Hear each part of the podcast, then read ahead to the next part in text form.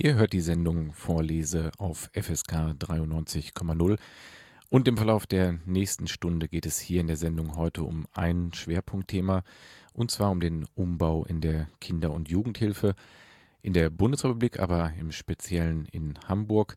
Und dazu bin ich heute telefonisch verbunden mit Michael Kolle. Er ist Geschäftsführer des Freien Kinder- und Jugendhilfeträgers MIKO hier aus Hamburg. Und ich begrüße ihn. Guten Abend, Herr Kolle. Guten Abend, ich freue mich. Schön, dass Sie Zeit haben, heute hier in der Sendung Vorlese telefonisch zu Gast zu sein. Und es geht um den Umbau der Kinder- und Jugendhilfe in Hamburg und natürlich auch ein bisschen den Blick auf Deutschland gerichtet. Vielleicht können Sie ganz kurz umreißen, was Kinder- und Jugendhilfe, dieser Begriff, der ja oft auch in den Medien auftaucht, mhm. eigentlich im Detail bedeutet. Ja, zum, zunächst mal muss man wissen, dass äh, jeder äh, Elternteil oder Inhaber der elterlichen Sorge einen äh, sogenannten Rechtsanspruch auf Hilfen zur Erziehung hat. Dafür gibt es die Jugendämter, die äh, nach einem vorgelegten Reglement sozusagen die Eltern bei der Erziehung und bei Problemlagen ihrer Kinder hier unterstützen. Mhm. Genau, das ist ein Recht, was bundesweit verbrieft ist. Also wenn man von Kinder- und Jugendhilfe spricht im Augenblick, kann man dann sagen, da wirkt der Föderalismus nicht, das bezieht sich auf alle Bundesländer, oder ist das von Bundesland zu Bundesland unterschiedlich? Naja, zum einen haben die Bundesländer eigene äh, Ländergesetzgebungskompetenzen, die ihnen so inhaltliche Auslegungen schon erlauben. Aber en gros ist äh, natürlich entscheidend, dass es hier ein Sozialgesetzbuch, also ein Bundesrechtsanspruch ist, der abgeleitet sogar aus dem Grundgesetz ist. Darin heißt es in Artikel sechs, Pflege und Erziehung der Kinder sind das natürliche Recht der Eltern und die zuvörderst ihnen obliegende Pflicht. Und darüber äh, wacht die staatliche Gemeinschaft. Und damit ist natürlich der Staat beziehungsweise dann auch die öffentliche Verwaltung, also das Jugendamt gemeint. Mhm. Und ähm, dieses Recht auf äh, Erziehung, Elternverantwortung und Jugendhilfe ist ein Bundesrechtsanspruch und von daher schon sehr stark auch aufgestellt und für alle Bundesländer verpflichtend. Das ist im Speziellen dieses achte Buch des Sozialgesetzbuches, was oft durch die Medien geistert, dieses S G B acht, was die Kinder- und Jugendhilfe umfasst. Wie genau oder was genau ist in dem Gesetzestext denn verbrieft oder worum geht es da eigentlich? Wie muss man sich das vorstellen für Laien, die sich in der Rechtsprechung jetzt nicht besonders gut auskennen? Ja, im Grundsatz muss man ähm, darunter verstehen, dass jeder junge Mensch ein Recht auf Förderung in seiner Entwicklung und Erziehung hat zu einer eigenverantwortlichen und gemeinschaftsfähigen Persönlichkeit. Pflege und Erziehung, so heißt es im S G B eins, äh, im S G B acht, im Paragraphen eins, Pflege und Erziehung der Kinder sind das natürliche Recht. Das hatte ich eben schon äh, abgeleitet aus dem Grundgesetz. Und darauf fußt sozusagen ein ganzer Katalog an Hilfe- und Unterstützungsmaßnahmen, die dem Bürger zur Verfügung stehen. Mhm. Unterstützungs- und Fördermaßnahmen, ist das eine Sache, wo man sofort an das Jugendamt denkt, oder welche Hilfe- und Unterstützungsmaßnahmen ist damit gemeint? Ja, es muss nicht unbedingt das Jugendamt sein. Das Jugendamt ist die äh, bewilligende Instanz. Man muss sich, wenn man einen ähm, Antrag auf Hilfen zur Erziehung stellt, beispielsweise tatsächlich an das Jugendamt wenden. Es gibt äh, darüber hinaus aber auch Beratungsstellen und Einrichtungen äh, wie die ähm, Jugendsozialarbeit beispielsweise. Hm. Ja, und diese an die Jugend, also die treten an die Jugendlichen heran oder an die Eltern, oder ist es auch so, dass die selbst sagen können, wir brauchen jetzt Hilfe und wir wenden uns an die? Nein, genau. Es, es geht in, im Vorwege darum, dass man sich als Elternteil, aber eben auch als Kind und als Jugendlicher tatsächlich an die Jugendämter wenden kann und sagen kann, ich brauche Unterstützung, ich habe Schwierigkeiten, äh, entweder mit meinen Eltern oder mit meinen Kindern sozusagen. Und dann wird in einer ähm, in einem Fachgespräch erörtert, wo genau das Problem einzugrenzen ist und was eine mögliche gute Unterstützung und Maßnahme im Einzelfall bedeutet. Das kann auf der einen Seite ein generelles Angebot sein, ähm, wie zum Beispiel die Empfehlung, in, ein Familien, in, in die Familienberatung zu gehen oder in die äh, Scheidungsberatung zu gehen. Es kann aber auch eine individuelle Hilfe sein, wie zum Beispiel eine sozialpädagogische Familienhilfe oder eine Einzelbetreuung. Mhm. Jetzt ist das natürlich, wenn ich an die Fälle denke, die die letzten Jahre durch die Presse gegangen sind, diese Namen mit Kevin und Jessica oder wie auch, wie sie hießen, die Kinder, die wirklich dann gestorben sind. Da waren es ja wahrscheinlich Familien, wo die Eltern nicht von sich aus Hilfe angenommen haben, wo der Weg andersrum hätte gehen müssen.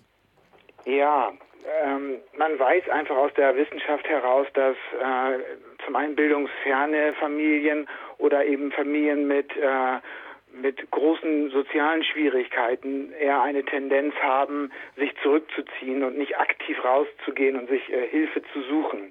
Das nennt man äh, das Präventionsdilemma. Da möchte man eigentlich recht früh schon Hilfe und Unterstützung anbieten, ähm, als Jugendamt oder als Einrichtung, kommt aber eigentlich an diese Menschen gar nicht ran, weil die mit ihren Problemen so weit zurück zu, zurückgezogen leben, ähm, dass die sich eigentlich nicht an außenstehende Institutionen wenden. Nun ist es so, dass in, gerade im Jahre zweitausendfünf als, als Reaktion auf die Todesfälle hier in Hamburg oder in Deutschland eingeführte acht a, der Kinderschutzparagraf eingeführt wurde ins S G B acht und damit nochmal viel stärker das Recht betont wurde oder auch der Schutzgedanke äh, in der Kinder- und Jugendhilfe betont wurde.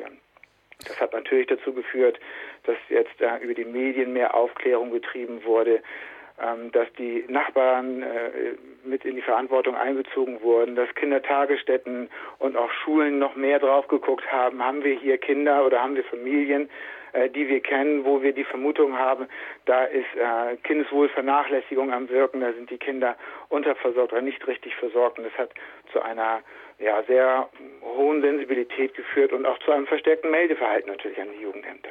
Mhm. Und dann ist der Weg, den Sie eben beschrieben haben, muss man sich dann andersrum vorstellen, dass dann nicht die Eltern Hilfe suchen, sich an ein Amt wenden oder ans Jugendamt, sondern dass umgekehrt bei solchen Meldungen das Jugendamt aktiv wird und versucht, die Eltern von außen zu unterstützen. Genau.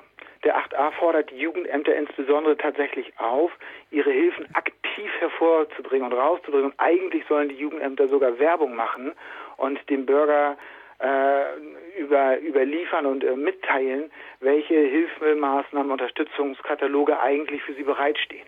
Hm. Ja. Jetzt ist es ja so, Sie haben das eben schon angesprochen, dass im S G B acht sich daraus ableitet, ähm, ein Anspruch auf individuelle Hilfen. Und das ist ja der Bereich, der jetzt im Augenblick verstärkt in die Diskussion gerückt ist, wo es einen Umbau geben soll, wo es im weiteren Verlauf der Sendung ja darum gehen soll. Ähm, was genau kann man sich darunter vorstellen, ähm, in diesem Bereich individuelle Hilfen oder Hilfen zur Erziehung? Warum ist das ein Bereich, der relativ teuer ist? Ich habe so eine Statistik nochmal gefunden äh, von Professor Wabnitz auf diesem mhm. Blog, den Sie unter anderem mitbetreiben, der sagt, dass sich die Zahlen in der Kinder- und Jugendarbeit in den letzten Jahren, also seit neunzehnhundertfünfundneunzig, stetig erhöht haben. Ähm, warum ist das ein Bereich, der besonders teuer ist? Was bedeutet individuelle Hilfen oder Hilfen zur Erziehung im, im konkreten Beispiel? Also zunächst mal möchte ich äh, gerne klar festhalten, dass einfach die gesellschaftlichen Veränderungsprozesse immer mehr Familien in schwierige Lebenssituationen bringen. Das ist eigentlich der Motor. Ähm, je mehr Alleinerziehende, je äh, weniger Einkommen zur Verfügung steht, desto mehr Leute werden letztendlich auch von der gesellschaftlichen Teilhabe ausgegrenzt. Das ist immer, das muss man immer mitlaufen lassen. Was aber unseren Hamburger Kämmerern auffällt oder Politikern auffällt, ist natürlich, die nennen das eine Kostenexplosion. Da reden wir über einen Gesamthaushalt äh, für die Kinder- und Jugendhilfe hier in Hamburg von knapp zweihundertvierzig Millionen Euro jährlich. Das ist natürlich als Summe schon äh, ein gewaltiges Volumen. Gemessen am Gesamthaushalt von vierzehn Milliarden reden wir da über zwei oder zweieinhalb Prozent. Also auch nicht, ähm, nicht so unbedingt die größte Position im Hamburger Haushalt. Zumal man mit bedenken darf, dass es äh, für die Elbphilharmonie gerade mal fünfhundertachtzig Millionen Euro gebraucht hat, um die einigermaßen auf den Weg zu bringen. Und die ist ja auch noch nicht fertig. Mm, mm. Aber das nur als kleiner Seitenhieb. Also was auffällt, ist einfach, dass die Kinder- und Jugendhilfe Äh, teurer wird, dass die Kosten ansteigen. Nicht die Kosten im Einzelfall, das muss man einfach unterscheiden, sondern die Gesamtkosten. Und das hängt natürlich damit zusammen, dass immer mehr Menschen äh, in Not geraten und einfach diese Unterstützung in Anspruch nehmen müssen. In dem Haushalt, um das nochmal kurz genauer zu fassen, also in, in, ich weiß jetzt nicht, inwieweit Sie in dem Haushalt konkret drinstecken oder das auseinanderdröseln können, dreihundertvierzig Millionen oder zweihundertvierzig nee, Millionen? zweihundert. zweihundertvierzig Millionen hm. sind für die Kinder- und Jugendhilfe. Ist das nur für die Kinder- und Jugend Arbeit, Hilfe oder ist da, sind da Kita-Gebühren und der, der Bereich auch schon mit abgedeckt? Das ähm, das müsste, das müsste damit drin sein. Auch die stationären Angebote sind damit drin. Also mhm. es ist wahrlich nicht nur die Jugendarbeit und es sind auch nicht nur die Hilfen zur Erziehung, sondern es ist der gesamte Jugendetat hier in Hamburg, der zur Verfügung steht. Mhm. Also da sind auch die Heimunterbringungen mit drin, die natürlich das teuerste äh, in dem Hilfemaßnahmenkatalog ist. Wenn Kinder fremd platziert werden müssen, so nennt man das, man kennt das vielleicht früh aus der Kinderheimtradition, mhm. heute sind es Wohngruppen und familienanaloge Wohnformen, die aber eben vierundzwanzig Stunden Betreuung erfordern und von daher eine, eine recht kostenintensive Maßnahme sind auch hier in Hamburg. Mhm. Das Pendant dazu sind quasi die ambulanten Hilfen. Da haben wir die sozialpädagogische Familienhilfe. Man findet die äh, unter den siebenundzwanzig ferner folgende S G B acht. Das sind die klassischen individuellen Hilfen, die Hilfen zur Erziehung. Und das ist ein Baustein, der hier sehr in den, in den Blick der Politiker, insbesondere der S P D-Politiker gekommen ist. Und dem man sich, äh, ja, von dem man sich eigentlich wünscht, dass man ihn irgendwie besparen kann oder irgendwie in den Griff kriegt. Hintergrund, wenn ich das noch eben ausführen darf, mhm. Hintergrund ist natürlich, dass es auf der einen Seite ein Bundesrechtsanspruch ist, deswegen S G B acht, die Länder aber mit der Ausführung beauftragt sind. Und das ärgert natürlich die Länder, weil es den Ländern sozusagen äh, unplanbar das Geld aus dem Topf zieht. Das sind äh, Maßnahmen, die sie nicht über den Bund refinanziert kriegen. Und deswegen hat eigentlich jedes Land ein großes Interesse, jede Kommune ein großes Interesse daran, äh, das irgendwie steuerbar zu machen. Jetzt haben Sie gerade schon gesagt, dass es diese individuellen Hilfen sind ja nur ein kleiner Prozentsatz wiederum von dem kleinen Prozentsatz im ja. Haushalt über zweihundertvierzig Millionen der Kinder- und Jugendhilfe abdeckt oder Kinder- und Jugendarbeit, ist das wiederum nur ein ganz kleiner Prozentsatz. Warum ist da das Augenmerk besonders drauf? Also ist er sehr kostenintensiv im Einzelfall oder warum stürzen sich Politiker jetzt gerade auf diesen Punkt? Ja, das fragen Sie den Falschen an der Stelle. Ich bin ja äh, gar nicht politisch motiviert, auf die Sache zu, zu sehen. Ich vermute mal, ähm, ob eine Maßnahme teuer ist oder nicht, hängt tatsächlich von dem Blickwinkel ab, auf den man, aus dem man guckt in diesem Fall. Ähm, ich vermute aber, dass äh, jedem Politiker klar ist, dass unsere gesamtgesellschaftliche Entwicklung immer weitere Förderung und Unterstützung hervorbringen wird oder erfordern wird. Von daher haben die natürlich ein gewisses Interesse, das jetzt einzudämmen, damit in Zukunft sozusagen da nicht die Haushaltstitel ins Endlose, wie die es wahrnehmen, äh, ansteigen können.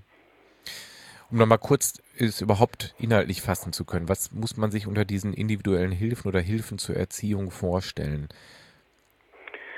Ja, das sind, ähm, das sind im Prinzip äh, Hilfen, die sehr angepasst werden auf das, was im Einzelfall erforderlich ist. Also eine sozialpädagogische Familienhilfe beispielsweise hat ähm, zum Inhalt immer das Familiensystem als Ganzes mit in den Blick zu nehmen. Also da liegt es sozusagen an, an erster Stelle, der, dass ein Sozialarbeiter in die Familie geht und mit den Eltern gemeinsam und mit den Kindern gemeinsam guckt, was ist hier eigentlich an Schwierigkeiten, warum gibt es diese Störung im Familiensystem und was braucht es eigentlich, um das, um das Familiensystem als Familie wieder gangbar zu machen und damit sozusagen einen sicheren Ort für das Aufwachsen der Kinder auch zu gewährleisten. Das heißt, es ist eine, wie es im, im Fachjargon heißt, eine aufsuchende Hilfe, das heißt, man geht in die Familien hinein. Richtig. Es läuft vom Prozedere so ab, dass man mit dem Jugendamt gemeinsam die Familie, die sich ans Jugendamt gewandt hat und einen Antrag auf Hilfen zur Erziehung gestellt hat, ähm, wie gesagt, das ist ein einklagbarer Rechtsanspruch. Jeder Elternteil kann sich äh, an das Jugendamt wenden und kann sagen, ich brauche bitte Unterstützung und man kann es ihm nicht verwehren. Da gibt es keine Möglichkeiten. Die, das Jugendamt ist aufgefordert, Hilfen hervorzubringen und man muss halt fachlich immer prüfen, wie notwendig ist die eine Maßnahme und wie geeignet ist eine Maßnahme. Wenn man das gemacht hat, kommt man also mit den Fachleuten zusammen zu einem sogenannten Hilfeplangespräch. Das hat man immer mit den Klienten, immer mit den Familien dann am Tisch, mit einem Mitarbeiter des Jugendamtes, vornehmlich des Allgemeinen Sozialen Dienstes, kurz A S Ds hier in Hamburg. Und äh, manchmal, aber nicht immer, mit einem Trägervertreter. Mhm. Also in allererster Linie unterhält sich natürlich das Jugendamt erstmal mit den Familien alleine und macht dann eine Problemanalyse. Und erst dann, wenn sich im Rahmen der Problemanalyse herausgestellt hat, dass es eine aufsuchende, unterstützende Maßnahme geben soll, wendet sich das Jugendamt in aller Regel an die Träger. Es sei denn, dass der Klient sein Wunsch- und Wahlrecht ausübt. Auch das ist ein sehr starkes Recht, äh, um da im Rahmen der Partizipation einfach auch den Klienten zu stärken oder den Bürger zu stärken.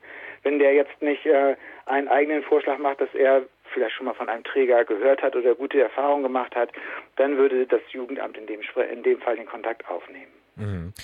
Um, in welcher Größenordnung spielt sich dieser, diese Hilfe ab? Also wie muss man sich das vorstellen? Kommt da jeden Tag ein Sozialarbeiter und unterstützt wirklich bei den alltäglichen Problemen, die in der Familie anfallen können, oder sind es einige Stunden pro Woche, wo der Mitarbeiter oder Mitarbeiterin die Familien aufsucht?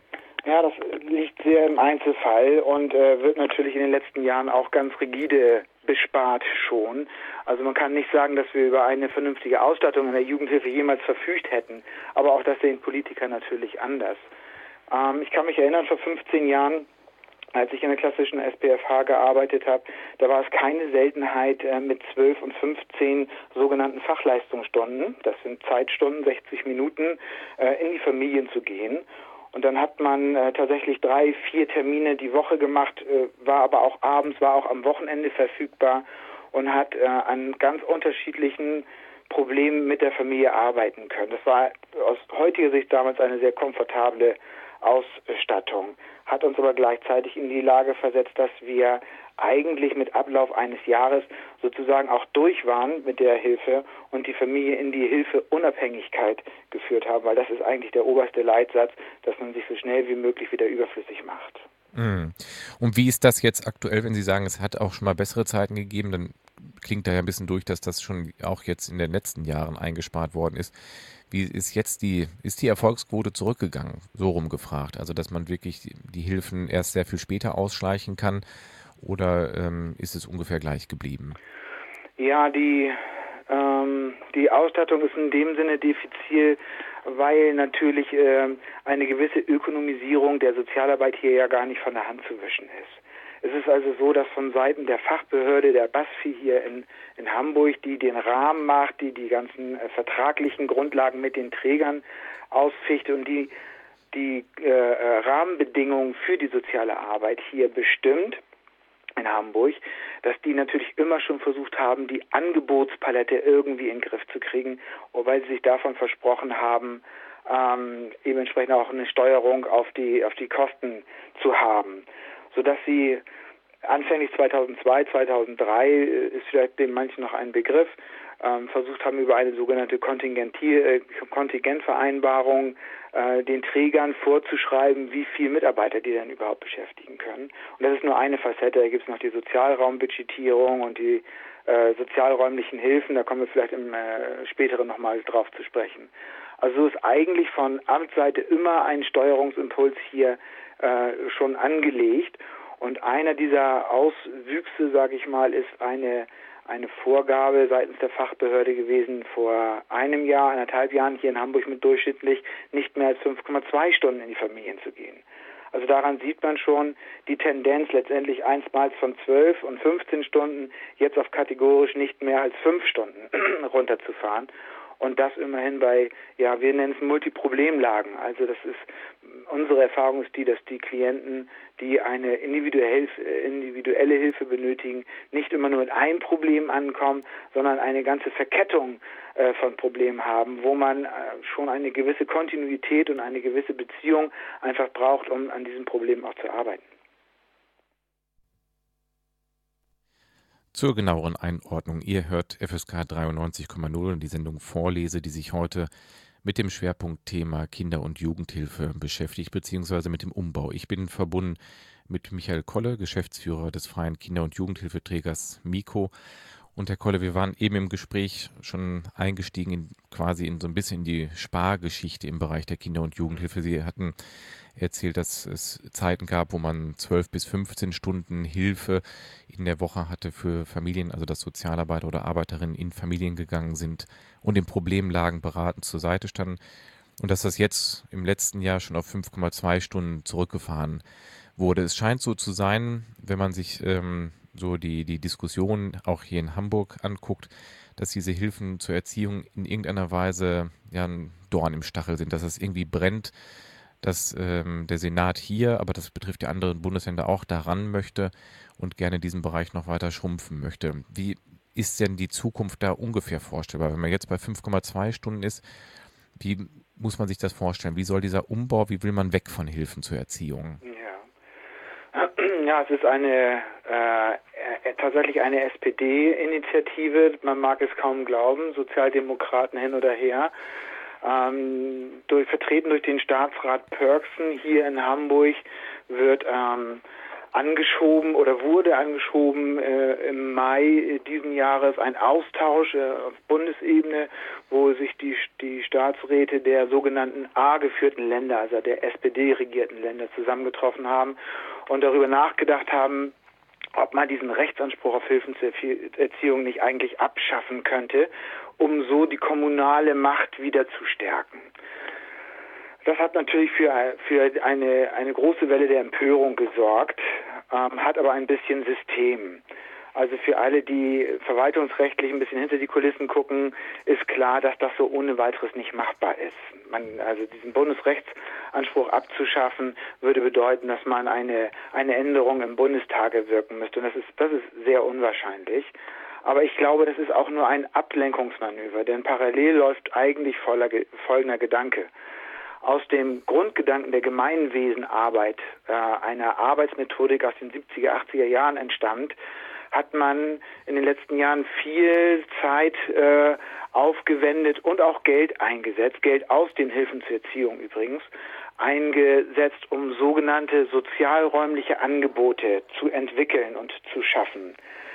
Das sind Projekte, die zuwendungsfinanziert sind. Das ist eine andere Finanzierungsart als die Einzelfallhilfen. Da geht es nach Fachleistungsstunden.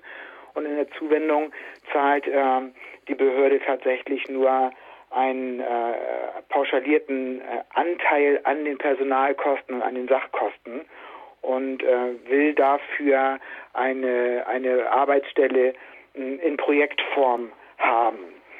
Das ist im Prinzip auch überhaupt gar kein Problem. Sein Sozialraum braucht natürlich Projekte und Angebote, die so niedrigschwellig sind, dass sich der Bürger äh, daran wenden kann, wenn er Unterstützung oder Beratung benötigt, ohne dass er einen Antrag stellen muss. Das ist ja das ist der Kernunterschied an dieser Stelle. Okay, dann muss ich mal kurz einhaken, wenn wir das mal für, was weiß ich, den Stadtteil Eppendorf, wobei das wahrscheinlich ein zu wohlhabender Stadtteil ist. Aber nehmen wir mal Eppendorf. Wie muss man sich das vorstellen? Das ist ja ein Sozialraum, der da wahrscheinlich gemeint ist, ein Stadtteil. Oder ist die ganze Stadt gemeint? Nee, also Sozialräume lassen sich so, sogar noch weiter runterbrechen auf Planungsräume. Ähm, da geht es darum, dass man in den einzelnen Bezirken einzelne Quartiers nimmt und die beleuchtet und guckt, okay, welche Sozialisationsinstanzen habe ich hier eigentlich? Also welche Schulformen habe ich hier? Welche Kindertageseinrichtungen habe ich hier? Welche Beratungs- oder Jugendhilfeeinrichtungen habe ich hier? Und das wird als Planungsraum verstanden. Und der Grundgedanke ist, dass man überlegt, ähm, wenn es gelingen könnte, den Sozialraum oder alle in dem Sozialraum Tätigen so miteinander ins Gespräch zu bringen, zu vernetzen letztendlich, dass jeder von jedem weiß, dann könnte man auch maximale Synergieeffekte mitnutzen für den Bürger. Also einfach gedacht, wenn eine Schule nachmittags die Sporthalle nicht benutzt, warum soll eine Jugendhilfeeinrichtung nicht ein Sportgruppenangebot mit Kindern und Jugendlichen da etablieren? Mhm. Durchaus ein sinnvoller Gedanke. Genau, also das betrifft im Prinzip alle Angebote, die so ein so ein kleines Quartier bietet, also vom Jugendzentrum hin zur Schule bis zur Turnhalle bis zum Sportverein, muss man sich das so ungefähr vorstellen, und Beratungsangebote dann auch noch. Genau, hier in Hamburg gibt es die Kinder- und Familienzentren, kurz KiFaZ, die wiederum haben ja äh, Familienbildung und Beratungsangebote auch, die sie, die sie anbieten. Und das sind äh, sogenannte informelle Gruppen. Das heißt, da muss man sich nicht namentlich anmelden und da muss man auch keine Präsenz zeigen. Da kann man als Bürger hingehen und kann etwas in Anspruch nehmen oder eben auch nicht. Mhm. Und jetzt leuchtet mir es nicht so ganz ein, da steigen wir wahrscheinlich schon tiefer in die Thematik ein. Also die Hilfen zur Erziehung, diese individuellen Hilfen, das ist, wenn ich das richtig verstehe, in dieser A-Länderinitiative der S P D eine Sache, die man gerne verändern möchte, die man jetzt nicht abschaffen möchte, weil das mit dem S G B auch nicht so einfach funktioniert, aber die man gerne transformieren möchte. Das wird wahrscheinlich sehr positiv ähm, äh, begleitet oder einen Paradigmenwechsel hin zu diesen sozialräumlichen Angeboten. Ist das richtig? Ja, man ist also auf der Suche auf der einen Seite ganz klar nach einer Gesetzesmöglichkeit, das zu tun. Das ist nämlich schlicht rechtswidrig. Man, man kann die äh, Angebote der Hilfen zur Erziehung nicht verschränken mit sogenannten sozialräumlichen Hilfen bzw. Zuwendungsangeboten. Das sieht der Gesetzgeber nicht vor, weil es eine Grundsystematik im Aufbau des S G B acht gibt. Also nicht ohne Grund gibt es den allgemeinen Teil der Familienförderung, das wird allgemein auch die Freiwilligenleistungen genannt, und nicht ohne Grund gibt es dann dahinter kommend die Hilfen zur Erziehung. Also in der Logik eigentlich so, dass wenn die Hilfen im Sozialraum nicht ausreichen äh, und der Klient eine individuelle Unterstützung braucht, dass er dann sozusagen sich an das Jugendamt wendet und einen Antrag auf Hilfen zur Erziehung stellen kann. Mhm. Und das Neue jetzt ist, dass wenn der Klient es geschafft hat, das muss man ja auch mal sehen, dass es eine ziemliche Anstrengung ist für einen Bürger, überhaupt erstmal in die Information zu kommen, dass er sich an ein Jugendamt wenden kann. Wenn der das also geschafft hat, äh, aus den freiwilligen Leistungen zu den Hilfen zur Erziehung zu kommen, dann wird er jetzt wieder weggeschickt, äh, teilweise mit ganz merkwürdigen Äußerungen seitens der Mitarbeiter, die dann sagen, ja, die, die Staatskassen sind leer, äh, individuelle Einzelfälle gibt es hier gar nicht mehr, begeben Sie sich doch bitte mal in das Beratungsprojekt X Y und äh, sollte das nicht ausreichen, dann können wir ja nochmal weitersehen. Also er wird sozusagen von der Fachseite tatsächlich weggeschickt wieder, wegorganisiert zurück in den Bereich der freiwilligen Leistung, aus dem er eigentlich kommt und festgestellt hat, das ist nicht ausreichend. Das würde ja wirklich unter Umständen bedeuten, wenn man es ganz krass äh, sagt, dass es solche äh, ausdrücken möchte, dass es so Fälle wie Kevin und Jessica dann in Zukunft ja wieder geben kann, wenn eine Familie quasi merkt, ähm, sie wird ans Jugendzentrum weiterverwiesen oder an so ein Kinder- und Familienzentrum, geht dort nicht mehr hin, die anderen Hilfen fallen weg, ähm, dann gibt es ja wahrscheinlich keine Möglichkeit mehr, dem Kind individuelle Hilfen zur Verfügung zu stellen, oder? Es wird zumindest immer schwieriger und die Hürde dafür wird immer äh, höher gelegt. Wenn man heute mit Offiziellen spricht, dann soll es natürlich auch weiterhin die äh, Hilfen zur Erziehung geben, im Einzelfall. Aber man muss das verstehen, dass die Messlatte, also das, was es braucht, um in den Genuss, sage ich jetzt mal ein bisschen übertrieben, um in den Genuss einer Unterstützung zu kommen, die Messlatte wird also deutlich höher gelegt. Und äh, Kinderschutz und äh, Gefahrenabwehr hat natürlich einen hohen Stellenrang. Also die werden auch weiterhin individuelle Hilfen auf jeden Fall bekommen, zumal da ja eine äh, juristische Strafbarkeit mit einhergeht. Mhm. Aber wahrscheinlich, also so wie ich jetzt den Sozialsenator zum Beispiel auch verstanden habe, geht es denen, also so wird es natürlich nach außen verkauft, einfach nur um eine Umsteuerung oder ne, also hin zu sozialräumlichen Angeboten, wo behauptet wird, dass die Professionalität die gleiche ist, also dass man nach wie vor die Anlaufstellen hat, dass es im, im Stadtteil verankert ist. Das hört sich ja so erstmal ganz gut an, wenn man da auch professionell noch mehr mit reinholt. Ähm, was genau ist denn der Knackpunkt, warum ist es schwierig, wenn die Hilfen zur Erziehung dann an der Stelle wegfallen oder zurückgefahren werden? Ja, also ich will mal versuchen, mit einem Beispiel kurz zu erläutern, ich hoffe, das gelingt mir so aus dem Stegreif, äh, an dem man es plastisch nachvollziehen kann. In den zuwendungsfinanzierten Projekten arbeiten Mitarbeiter im Umfang von vierzig Wochenstunden beispielsweise auf einer vollen Stelle. Das sind jetzt, Moment, das sind jetzt so Projekte wie zum Beispiel diese Kinder- und Familienzentren oder Jugendzentren? Genau, oder mhm. eben auch äh, einzelne Projekte im Rahmen der Äh, sozialräumlichen Angebote äh, und, und Entwicklung hier in Hamburg. Das sind Projekte, aus, wo sich ein Träger der offenen Jugendhilfe mit einem sogenannten Hilfen zur Erziehungsträger zusammengefasst hat und ein Angebot macht im Sozialraum. Das kann ein Lernangebot sein, das kann ein Sport- und Freizeitangebot sein, das kann ein anderes Gruppenangebot sein. Es können auch Familienberatungen Äh, Familienberatungsangebote oder sogar auch äh, familientherapeutische Angebote sein. Da gibt es also von dem äh, von der äh, von, von der Thematik her keine keine Vorgabe. Wichtig ist allerdings, dass man weiß, dass diese Gruppenangebote natürlich auch zeitaufwendig sind und einen gewissen Personaleinsatz fordern. Und das Neue ist jetzt, dass sich jeder Träger hier verpflichten äh, können soll, mit dem, von dem Jugendamt verbindliche Einzelfälle zugewiesen zu bekommen, ohne dass der Fall zum Fall wird. Ich sagte ja eingangs, dass es eigentlich einen Antrag braucht, damit dieser Fall sozusagen ähm, offiziell dann auch gearbeitet wird, weil das Ganze hat natürlich irgendwo auch was mit Bezahlung zu tun.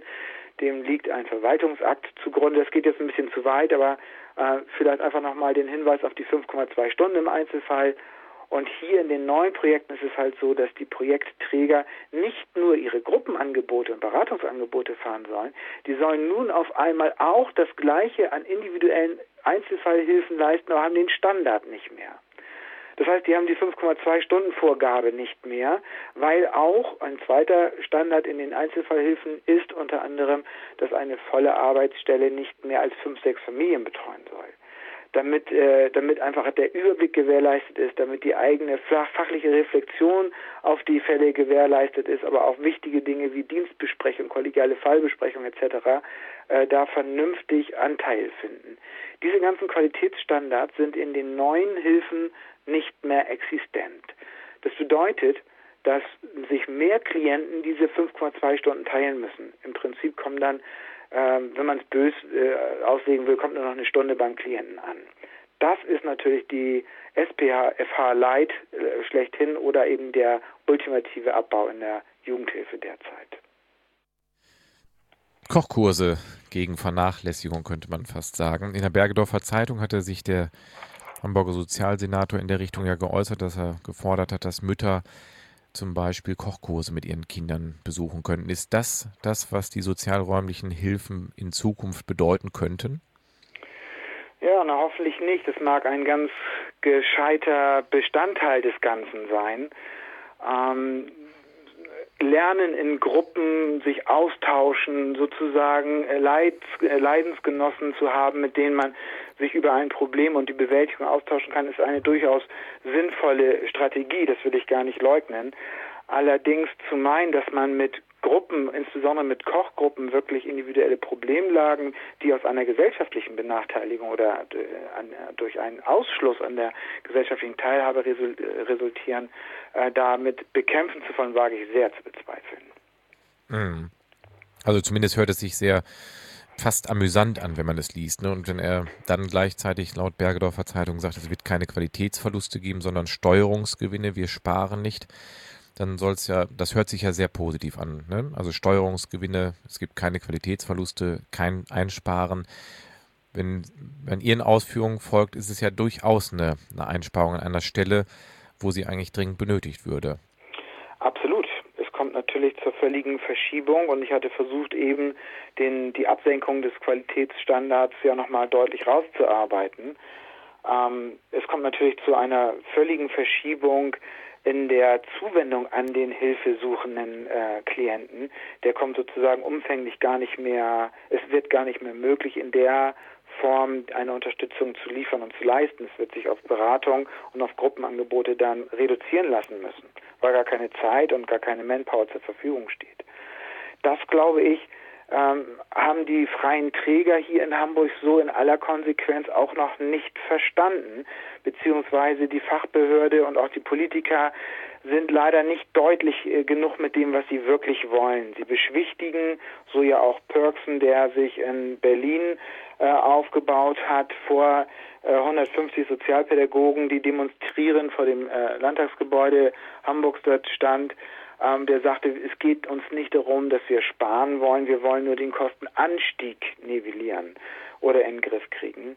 Und äh, das ist ganz klar nicht Absicht. Es geht hier um eine langfristig angelegte Sparoption in der Kinder- und Jugendhilfe und um nichts anderes.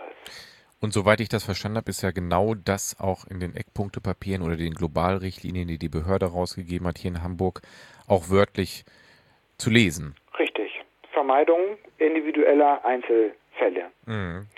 Das ist stringent auch völlig konträr zum, zu dem, was sich der Gesetzgeber gedacht hat in der Kinder- und Jugendhilfe. Mhm. Genau, ich habe es hier nochmal gefunden. Also in der Globalrichtlinie, die jetzt hier in Hamburg zum Jahreswechsel in Kraft treten soll, steht äh, wörtlich drin, die sozialräumlichen Angebote sollen die Fallzahlen der Hilfe zur Erziehung und die Ausgaben für Hilfen zur Erziehung begrenzen. Richtig. Ja, das ist ja eindeutig formuliert. Sie haben gerade Berlin angesprochen. Am vierten November hat es dort ja eine äh, Mahnwache gegeben, fange ich mit dem erstmal an. Also die Mahnwache hatte aber äh, ein Ereignis zum Anlass. Es hat sich dort nämlich so ein Expertenworkshop getroffen. Sie hatten das eben schon gesagt, diese A geführten Bundesländer, also S P D geführten Bundesländer, haben sich scheinbar dort am vierten November in Berlin getroffen, um über genau diese Umsteuerung zu beraten. Was genau ist denn da geschehen? Sie waren natürlich nicht drin, aber wie muss man sich das vorstellen? Warum standen Sie vor der Tür und was wurde drin besprochen? Ja, zunächst mal herzliche Grüße nach Berlin an dieser Stelle an das äh, unabhängige Forum Kritische Sozialarbeit. Mechthild Seite äh, möge sich gegrüßt fühlen als die Initiatorin, die äh, mit einigen anderen ganz wunderbar da den, äh, den, den Widerstand äh, mobilisiert tatsächlich. Ja, es ist also so, dass die Hamburger S P D-Politiker Richtung Berlin gefahren sind, um mit anderen Politikern auf Bundesebene schon mal zu erörtern, wie das denn gehen kann, äh, den Rechtsanspruch abzuschaffen. Das hat man ja eigentlich nur als Nebelbombe äh, rausgebracht. Aber wie kann das gehen, dass man ganz regulär nachher von der Einzelfallgewährung in eine sogenannte allgemeine Gewährleistungsverpflichtung eintreten kann?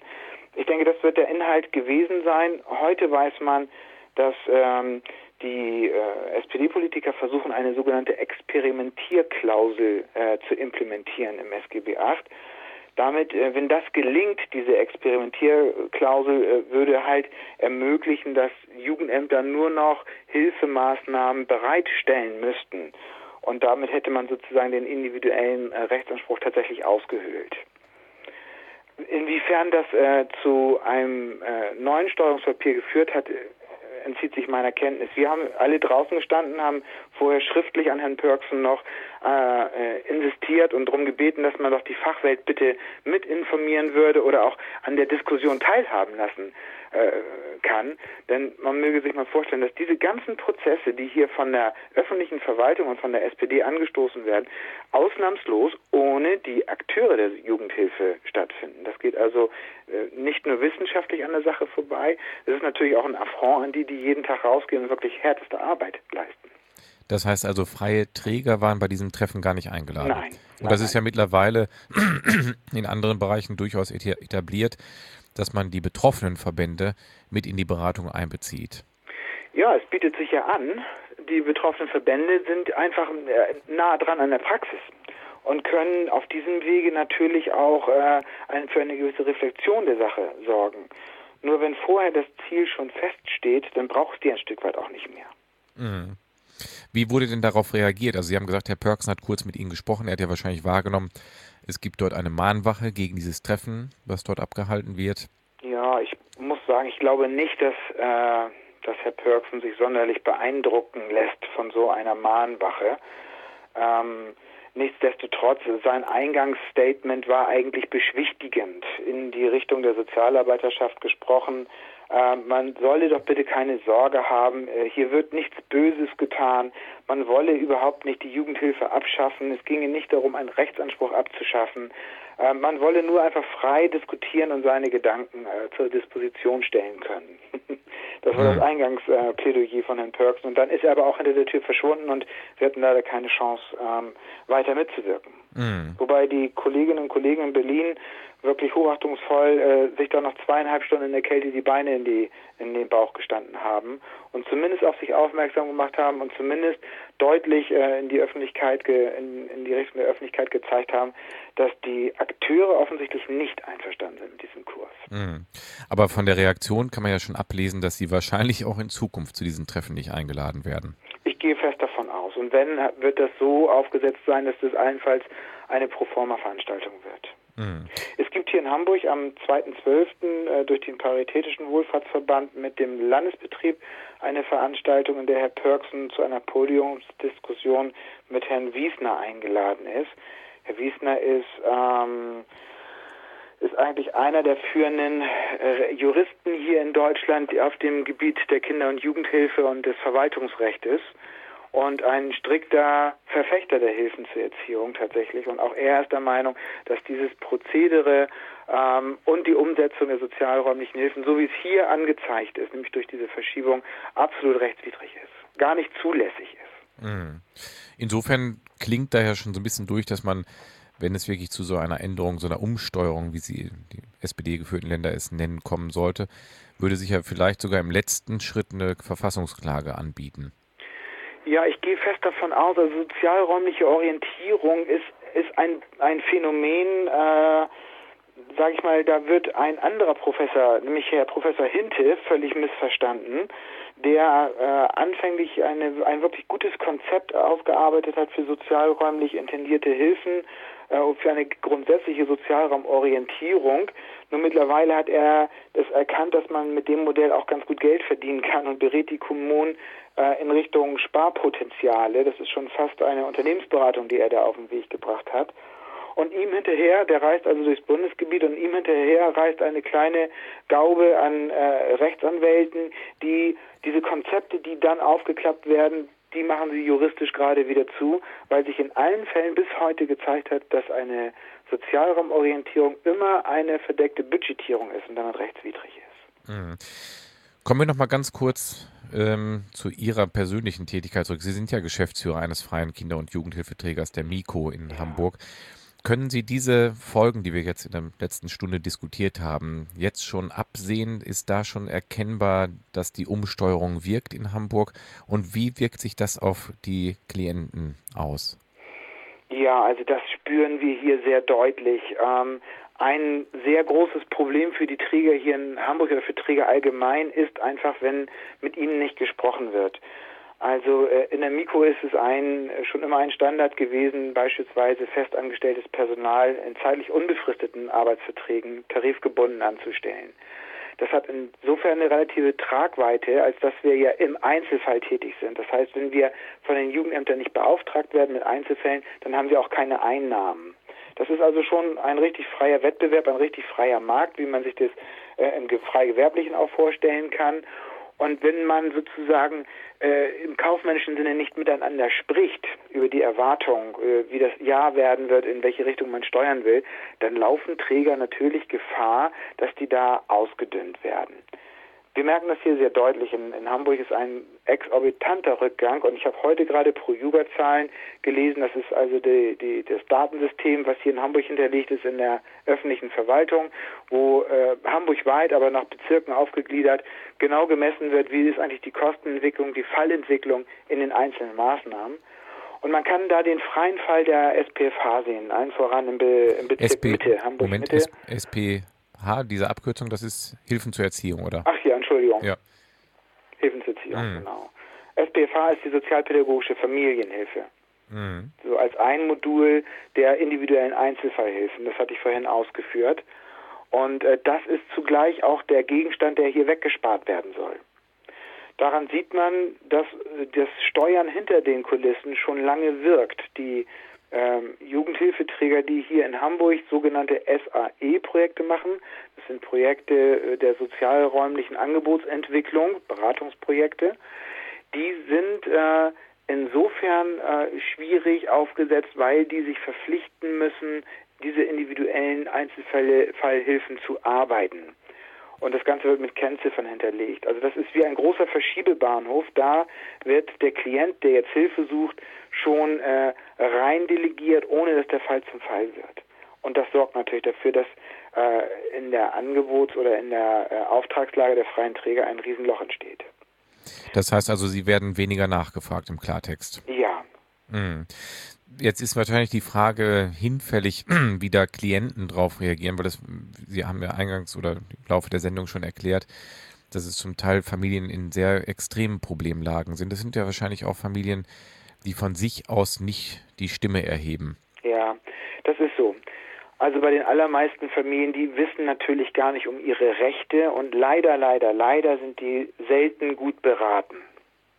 Die lassen sich schnell abwiegeln, auch in den Jugendämtern. Und das ist so ein bisschen ein neuer Ton geworden in den Jugendämtern, in den sozialen Diensten, dass man dem Klienten äh, nicht mehr so hilfsbereit entgegentritt, sondern eigentlich eher motiviert, äh, doch zu verstehen, dass die, die Haushaltskassen nun leer sind. Und es gäbe jetzt ja nicht mehr für jedes Problem eine, eine Maßnahme.